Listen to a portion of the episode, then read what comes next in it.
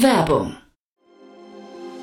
Sei dabei beim HTGF Family Day am 11. und 12. Juni in der Station Berlin. Für zwei Tage voller Inspiration und Business. Tauche ein in ein einzigartiges Netzwerkerlebnis mit bis zu 1500 Teilnehmenden. Erkunde das innovative Seed- und Later-Stage-Portfolio des Hightech Gründerfonds. Lass dich vom vielseitigen Programm inspirieren und knüpfe wertvolle Kontakte. Sichere dir jetzt dein Ticket. Mehr Informationen findest du unter www.family-day-htgf f.de.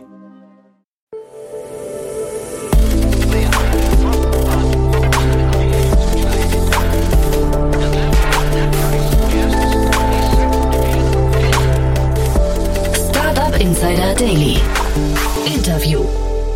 Herzlich willkommen zu Startup Insider Daily. Mein Name ist Jan Thomas und ja, zum zweiten Mal heute zu Gast in diesem Jahr ist Jörg Überla. Er ist der CEO und Co-Gründer von 42 Watt.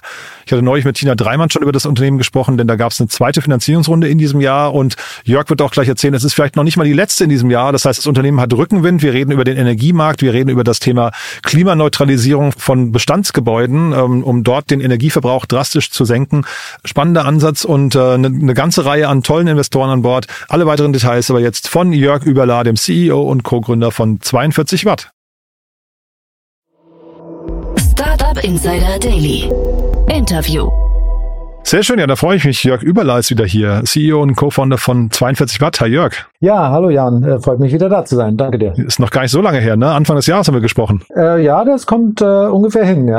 ja. Äh, äh, Dinge bewegen sich manchmal schnell. ja, ja, genau, muss man erzählen. Damals Millionenfinanzierung, jetzt geht's weiter, in dem, in, die Taktung bleibt, ne? Ja, genau. Ähm, das Thema, einen klimaneutralen Gebäudebestand zu erreichen, ist ja in aller Munde und natürlich auch in der Presse generell aktiv. Und ja, da müssen wir einfach schneller vorwärts kommen und äh, das wollen wir natürlich selber auch. Und deswegen freuen wir uns, dass wir da den nächsten Schritt gemacht haben. Ja. Mhm. Ich hatte mit der Tina Dreimann neulich über euch gesprochen ähm, und da habe ich nochmal versucht zu rekonstruieren, euren äh, Namen, die Namensfindung. Kannst du dir vielleicht nochmal kurz erzählen, weil das bringt ja die Mission ganz gut auf den Punkt. Ja, die wichtigste Kennzahl, um die energetische Effizienz eines Gebäudes zu beurteilen, sind die äh, Kilowattstunden pro Jahr pro Quadratmeter und äh, da müssen wir eben unter 42 äh, kommen, um unsere Klimaziele zu erreichen. Und vielleicht noch zur Kalibrierung bei einem Neubau kommt man ja leicht unter 30 Kilowattstunden pro Jahr pro Quadratmeter, teilweise noch äh, geringer. Und bei einem Bestandsgebäude ist man oftmals unsaniert bei 200. Hm. Das heißt, da ist schon Faktor 5 an Effizienz, was man da äh, erreichen kann. Ne? Und sag noch mal was zu eurer Lösung, wie ihr da jetzt vorgeht. Wie möchtet ihr das schaffen?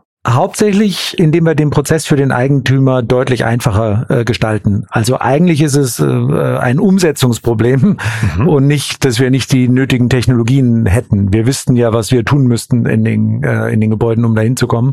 Das Problem ist, dass der Prozess für den Eigentümer äh, sehr, sehr schwierig ist. Und da habe ich gelesen, die macht ihr so einfach wie eine Netflix, äh, wie ein Netflix-Abo, ne? Naja, das ist das äh, langfristige äh, Ziel. Das ist als Vision ganz gut geeignet, um zu verstehen, wo wir hinwollen. Natürlich, wenn wir da äh, morgen und übermorgen noch nicht hinkommen. Aber ähm, das Grundproblem ist praktisch, dass der Eigentümer die Komplexität nicht also die Komplexität ist so hoch, dass er das selber nicht beurteilen kann. Also vom Keller bis zum Dach, von PV über Wärmepumpe, über Speicher ist einfach äh, sehr viele technische Sachen, die auch voneinander abhängen. Ähm, und normalerweise in solchen Situationen nimmt man äh, sich eine Beratung von einem unabhängigen Experten. Und in dem Segment sind die Experten die Handwerker, aber die sind natürlich nicht wirklich unabhängig, sondern man hat immer das Gefühl, dass die einem ihre Produkte verkaufen wollen und das nicht um 50 Euro, sondern um 50.000 Euro für die Sanierung geht, äh, fühlt man sich da als Eigentümer nicht wohl und macht erstmal gar nichts. Und das ist praktisch äh, das, was wir lösen wollen.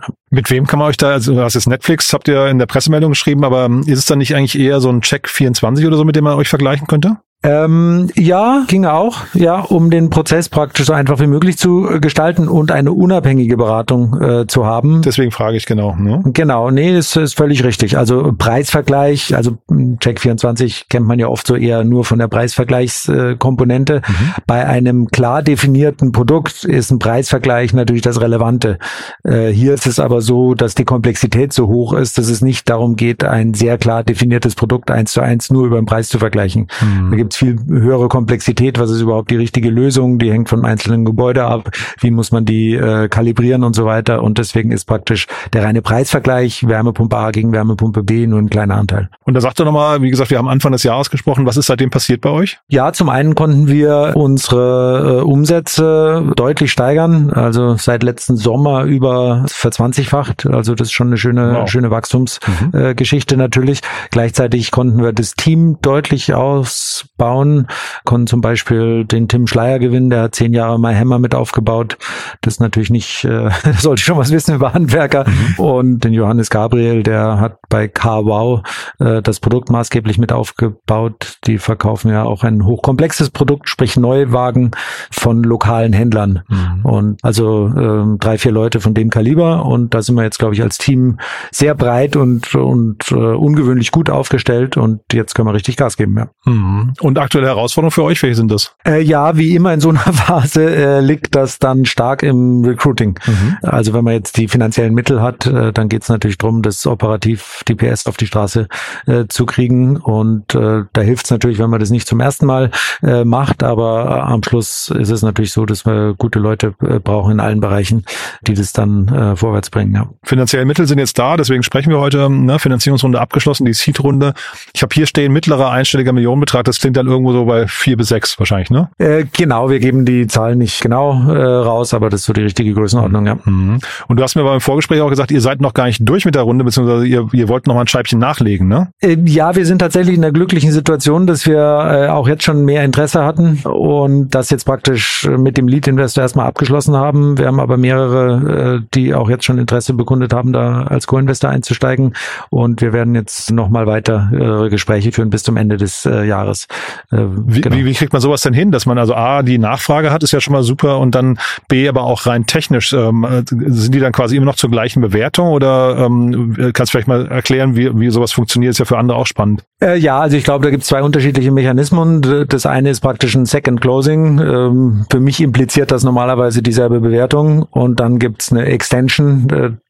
Was als zweite Möglichkeit praktisch unklar äh, ist, wie die Bewertung dann ist. Und das, das machen wir äh, gegen Ende des Jahres oder führen wir zumindest Gespräche. Äh, was dann rauskommt, kann ich dir erst am Schluss sagen. Äh, ja. Aber äh, das ist praktisch, sind die beiden unterschiedlichen Begriffe für mich. Und äh, wie man das hinkriegt, ich glaube, da hat schon viel damit zu tun, äh, dass der Markt eben im Moment als sehr attraktiv eingeschätzt wird ich meine, das kann man auch nicht wegdiskutieren. Wir wissen alle, da muss was passieren. Das wird die nächsten 20 Jahre auch nicht verschwinden. Mhm. Außer wir sagen, uns interessiert Klimaneutralität nicht mehr. Kann natürlich auch sein, aber ist relativ unwahrscheinlich.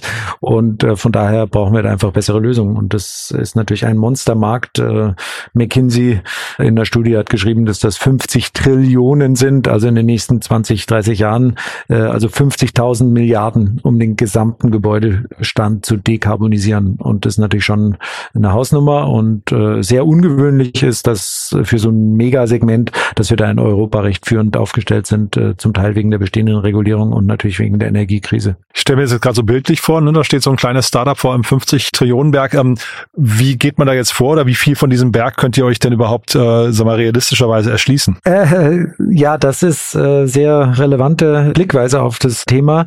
Da gibt's Lösungen, die funktionieren ähm, haben viel mit Förderprodukten heute im Markt zu tun, die aber nicht beliebig skalierbar sind, mhm. weil eben die Förderregularien so sind, dass man bestimmte Sachen in einer bestimmten Form lösen muss, so dass es nicht voll automatisierbar ist. Das ist praktisch das eine äh, Standbein und das andere Standbein ist eher zu sagen, okay, wir müssen tatsächlich Produkte entwickeln, die voll automatisierbar äh, eben an Millionen von Eigentümern äh, helfen können in dem Prozess. Und das ist natürlich das, was wir äh, hauptsächlich versuchen. Äh, sonst kommt man, hat man da natürlich keinen groß genug äh, Impact auf das ganze Thema. Und Fördermittel heißt ja irgendwie dann auch regional. Ne? Das heißt also irgendwie, das ist ein, weiß nicht, ein bundesdeutsches Thema dann. Kann das dann auch internationalisieren dadurch, also euer, euer Thema, oder müsstet ihr dann immer dahin gehen, wo die Fördermittel gerade am niedrigsten hängen? Ja, da gibt's unterschiedliche Betrachtungsweisen. Also im Moment sind wir hauptsächlich in Deutschland äh, aktiv. Selbst in Deutschland gibt es äh, deutschlandweite Fördermittel, es gibt aber auch regionale. Das heißt, es hat schon eine große Komplexität, allein in Deutschland zu wissen, was man in mhm. Region A dem dem Eigentümer tatsächlich oder der Eigentümerin am, am besten empfiehlt. Wenn man dann Fehler macht, kostet das den Kunden oftmals ja äh, vierstellige Beträge. Das heißt, da sollte man schon sicherstellen, dass man weiß, worüber man redet. Mhm. Und da fangen wir an. Aber das, was wir an vollskalierbaren Lösungen äh, produzieren, das hängt von den Fördermitteln äh, nicht ab. Und das ist auch der Teil, der natürlich stark internationalisierbar ist. Und äh, wenn man das praktisch von der europäischen Ebene aus betrachtet, hat die EU ja beschlossen, dass sie klimaneutral werden will. Und die Regularien, die von der EU-Ebene runterkommen, die dauern halt immer ein paar Jahre und die werden in jedem Land leicht unterschiedlich ausgeprägt dann umgesetzt. Aber dass sie kommen werden, ist klar. Und von daher gibt's da in den Wirtschaftlichkeitsberechnungen, also wie viel Förderung kriege ich, wie sieht die aus, gibt's natürlich Unterschiede von Land zu Land, aber die Algorithmen, die die, äh, die Energieeffizienz des Gebäudes abbilden, die hängen ja eher von Physik ab und sind deswegen eigentlich gleich in, in jedem Land. Und funktioniert denn euer Modell, also eure Unit Economics auch ohne Fördermittel oder seid ihr davon dann äh, stark abhängig? Ähm, nein, das ist natürlich das Ziel, das so aufzubauen, dass das völlig unabhängig von den Förderungen funktioniert und das haben wir auch in unserem Finanzplan praktisch äh, angenommen, dass wir in drei Jahren keinerlei Förderumsätze mehr machen. Mhm, äh, und so muss das auch funktionieren. Ist das realistisch, dass es in drei Jahren keine Förderung mehr gibt? Äh, aus meiner Sicht überhaupt nicht, denn das gibt es in Deutschland seit 20 Jahren und die werden nicht gerade dann abgeschafft, wenn es jetzt mal gesellschaftlicher, sage ich mal, Halbkonsens ist, dass wir da was machen müssen. Ja, mhm. ja man hat es ja nur gerade gesehen, das war ja durch diese Solarzulage, ne? ich weiß gar nicht, wie die genau hieß, diese Eigenheimzulage. Ja. Da hat man ja gesehen, Fördermittel werden jetzt auch nicht immer ganz, ähm, was nicht, nachvollziehbar ja. oder sinnvoll vergeben. Ne? Ich weiß nicht, wie du da drauf guckst. Ähm, ja, das ist natürlich so ein ständiges Randtasten, ständige Änderungen. Da gab es ja in den letzten 18 Monaten, seit ich dabei bin, auch schon bestimmt drei größere Änderungen. Mhm. Zuerst mal äh, war es ja noch auf dem Neu äh, Gebäuden, Neubau. Mhm. Äh, das wurde zum Glück aus unserer Sicht äh, praktisch ja fast ganz gestrichen und hauptsächlich auf den Bestandsgebäude äh, geschoben. Das sind also 15 Milliarden oder so, so, pro Jahr an Förderungen, die da eingestellt sind im, im Budget. Und das ist, glaube ich, zu Recht, dass man das auf die Bestandsgebäude schiebt, weil da ist der, drückt der Schuh am meisten. Jedes neue Gebäude wird per se schon mal so effizient gebaut, dass das äh, kaum das größte Problem ist. Das heißt, das halte ich für, für sehr sinnvolle Entscheidungen. Und dann gibt es natürlich natürlich eher die, die kleineren Entscheidungen, wie viel Prozent wird gefördert, für welche Maßnahme genau, was ist die maximale Förderhöhe und da gibt's dann immer Feintuning und äh, jetzt war das, das ein Sonderprogramm, was äh, praktisch PV, wenn man E-Auto hat, besonders gefördert hat, ja. Mhm. Und das kommt eigentlich auch in unseren Analysen sehr gut raus, dass eigentlich die Kombination von Wärmepumpe, PV und E-Auto die Payback-Periode deutlich reduziert. Also den Zeitpunkt, bis wann sich so ein Investment gelohnt hat. Und das ist draußen im Markt nicht äh, allgemein bekannt genug. Mhm. Die meisten Leute haben das Gefühl, die Regierung will mich zu einer Wärmepumpe äh, bringen und da habe ich 25 Jahre Payback. Mhm. Und da hat man natürlich wenig Lust, das zu machen. Wenn man das dann mal eben kombiniert betrachtet und das Gebäude holistisch äh, anschaut mit eben PV-Speicher und Wärmepumpe, dann kommt man da äh, eher in Richtung zehn Jahre runter. Und dann wird die Investitionsentscheidung natürlich eine andere. Da macht man nicht, weil die Regierung irgendwelche Programme auflegt, sondern man macht das, weil man für sich verstehen, nachvollziehbar verstehen kann, dass es ein guter Investment Case ist. Dieses nachvollziehbare Verstehen, ähm, nochmal zurück zu diesem Riesenberg, den ihr da adressiert. Mhm. Damit das ein Riesenberg wird, müssen die Leute ja überhaupt erstmal quasi sich des Problems bewusst sein oder dass sie, dass sie selbst ein Problem sind vielleicht. Ne? Ähm, wie geht man da vor? Ist das den Leuten klar, dass sie zum Beispiel hier 200 Kilowattstunden pro Jahr da irgendwie ähm, Energieverbrauch haben? Äh, also du hast ja eingangs gesagt, das sind so die Dimensionen. Mhm. Das, wissen die das und wissen sie auch, wie sie dann so die, was, was so der erste Schritt wäre dann? Also äh, ich würde mal sagen, äh, die genaue Kennzahl die wissen wahrscheinlich hm, nicht so viele. Tut mir jetzt schwer, das in Prozenten auszudrücken, mhm. aber äh, ich sag mal, dass das Gebäude dann relevanten Einfluss hat und dass das ein Hebel ist, an dem man schrauben sollte, das, glaube ich, hat äh, die große Diskussion über das, über das äh, Heizungsgesetz äh, schon, mhm. schon bewirkt. Ähm, und außerdem hat jeder ja wirklich gemerkt anhand der Energiepreise. Und da hört natürlich normalerweise verständlicherweise der Spaß auf. Mhm. Das heißt, wenn man plötzlich gesehen hat, dass sich die Energiekosten einfach verdoppelt haben oder, oder so äh, und man das monatlich aus der eigenen Tasche zahlen muss oder jährlich, äh, da fängt man sich schon an, damit zu beschäftigen. Ja. Und der Marktzugang für euch ist es dann, also ich, ich versuche nur gerade zu verstehen, wie ihr dann so Leute erreicht. Ne? Ähm, geht man dann durch mit einer Armada an äh, Außendienstmitarbeitern durch wohlhabende Gegenden und sagt, okay, hier ist eine Villa, die müsste eigentlich mal irgendwie renoviert werden äh, und da ist einer oder äh, ist es eher so über Presse und ähm, äh, ich weiß nicht, öffentliche Kanäle oder wie geht das dann? Ja, also das kann man sich vorstellen wie bei den äh, sonst üblichen E-Commerce oder sonstigen Startups. Also man fängt da erstmal an äh, über die normalen digitalen Marketingkanäle, Google, Facebook und so weiter, das auszuprobieren, was am besten funktioniert. Das hat ja den Vorteil, dass man das täglich an- und ausstellen kann, äh, unterschiedliche Messages mhm. ausprobieren, also äh, klassisches Online-Marketing. Ja, nur weil da das Problembewusstsein ja schon da sein muss, deswegen frage ich eigentlich nur. Ne? Ja, aber da haben wir in Summe schon äh, gute, gute Erfahrungen gemacht. Mhm. Also es gibt schon genügend Volumen anhand äh, mit Keywörtern, wo man weiß, okay, die wollen sich aktiv damit beschäftigen. Wenn man die woanders abholt, dann dauert halt der Prozess ein bisschen länger äh, weil das ist ja eh komplexe Entscheidung. Das heißt, man beschäftigt sich da eh sechs bis zwölf Monate und wenn man die jetzt natürlich weiter weg vom Handeln einkauft, mhm dann muss man halt auch so lange durchhalten. ähm, und das ist natürlich aus Investorensicht dann wieder ein bisschen schwieriger. Äh, aber de facto, äh, glaube ich, ist es ein Thema, was sehr viele Eigentümer per se bewegt. Und deswegen nicht nur diese klassischen Online-Marketing-Kanäle, PR funktioniert gut, Partnerschaften mit anderen äh, großen Playern funktionieren gut. Ja. Und seht ihr, dass diese Keywords äh, teurer werden im Laufe der Zeit? Weil du hast ja gerade gesagt, für euch war die Finanzierungsrunde jetzt relativ äh, okay äh, vom, vom Funding-Environment her, weil das Thema einfach Rückenwind hat. Man hat es aber jetzt gesehen, gesehen bei zum Beispiel den Quick-Commerce-Anbietern, da gehen ja dann plötzlich so Gutscheinschlachten los und die Keywords werden teurer und so weiter. So. Seht ihr das auch oder ist das, äh, kann da sich jeder erstmal noch in seiner Nische tummeln? Nee, man sieht schon, dass der Wettbewerb äh, zunimmt. Das ist ja auch richtig so bei attraktiven Märkten wäre mhm. das ja schlimm. Also wir sehen das auch eher als Nachweis des äh, das die richtige Richtung ist. Äh, da nimmt der Wettbewerb schon zu, aber es wird natürlich auch nicht eine unbegrenzte Anzahl von Spielern geben, die da so viel Funding haben, dass sie das ganze Thema professionell angehen können. Und am Schluss macht natürlich die Conversion Rate hinten raus und der Customer Lifetime Value ist ja entscheidend dafür, wie viel man vorne ausgeben kann. Mhm. Und ähm, von daher äh, glaube ich schon, dass da drei bis fünf große Spieler geben wird. Äh, und wir glauben, dass wir gut aufgestellt sind, um da einer äh, davon zu sein. Ja. Ja, klang jetzt so, als hättet ihr zumindest den, den Kontakt zu den Investoren schon mal ganz gut etabliert. Ne? Äh, das heißt, da seid, da könnte jetzt eine neue Runde noch kommen oder eine Extension oder wie auch immer man sie dann nennt in eurem Fall. Ähm, ich höre auch raus, man kann sich mit euch nochmal durchaus beschäftigen als Investor. Genau, ja, sind wir durchaus offen für weitere äh, Gespräche. Also nach der Runde ist vor der Runde, ja? So ist es wie immer. ja. äh, Gerade wenn man irgendwie äh, so eine Hypergrowth hinlegen will, ist es ja so, dass das relativ schnell gehen soll, genau. Und Hypergrowth nach vorne raus, aber diese Verzwanzigfachung, das ist jetzt nach vorne raus nicht mehr realistisch, ne? Da, da äh, naja, doch, Verzehnfachung sollte schon nochmal drin sein in den nächsten zwölf Monaten, ist zumindest unser, unser Ziel, ja. Das ist eine Ansage. Cool.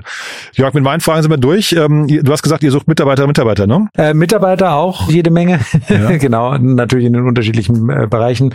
Ähm, und äh, wenn jemand praktisch noch Interesse hat, an einem gesellschaftlich aus unserer Sicht sehr relevanten Thema zu arbeiten, freuen wir uns natürlich immer über die Kontaktaufnahme, egal ob es auf eine bestimmte Stellenbeschreibung ist oder auch Initiativbewerbung. Ähm, sind wir immer dankbar, ja. Sehr cool. Haben wir sonst was Wichtiges vergessen? Ähm, nö, aus meiner Sicht äh, haben wir alles und äh, ja, vielen Dank, äh, dass du mich nochmal eingeladen hast. Na klar, war spannend wie immer und dann ja bis zum nächsten Mal, würde ich sagen. Ne? Alles klar, Jan. Bis Mach's dann. Gut. Ciao, Jörg. Danke dir. Ciao. Startup Insider Daily, der tägliche Nachrichtenpodcast der deutschen Startup-Szene. Ja, das war Jörg Überla, CEO und Co-Gründer von 42 Watt. Vielleicht zum letzten Mal in diesem Jahr, vielleicht aber auch nochmal. Wir schauen mal, je nachdem, wie sich Dinge entwickeln. Auf jeden Fall spannend, finde ich, muss ich sagen. Äh, wir haben gar nicht erwähnt, eingestiegen ist Contrarian Ventures und natürlich sind einige Bestandsinvestoren mitgezogen. Unter anderem äh, Bonn Venture, PropTech One und auch Business Angels wie Felix Jahn, also der Gründer von MacMakler oder Christoph Behn, äh, der Gründer von der Kartenmacherei und von Better Ventures. Dementsprechend eine tolle Runde, tolle Investoren. Haben wir nur leider vergessen, eben namentlich zu erwähnen Deswegen noch kurz diese Nachklappe. Ja, ansonsten wie immer die Bitte, wenn es euch gefallen hat, gerne weiterempfehlen. Ihr wisst ja, wir freuen uns immer über neue Hörerinnen und Hörer, die uns noch nicht kennen. Dann dafür schon mal vielen, vielen Dank an euch und ansonsten euch einen tollen Tag. Vielleicht hören wir uns nachher nochmal wieder und falls nicht nachher, hoffentlich spätestens morgen. Bis dahin alles Gute. Ciao, ciao.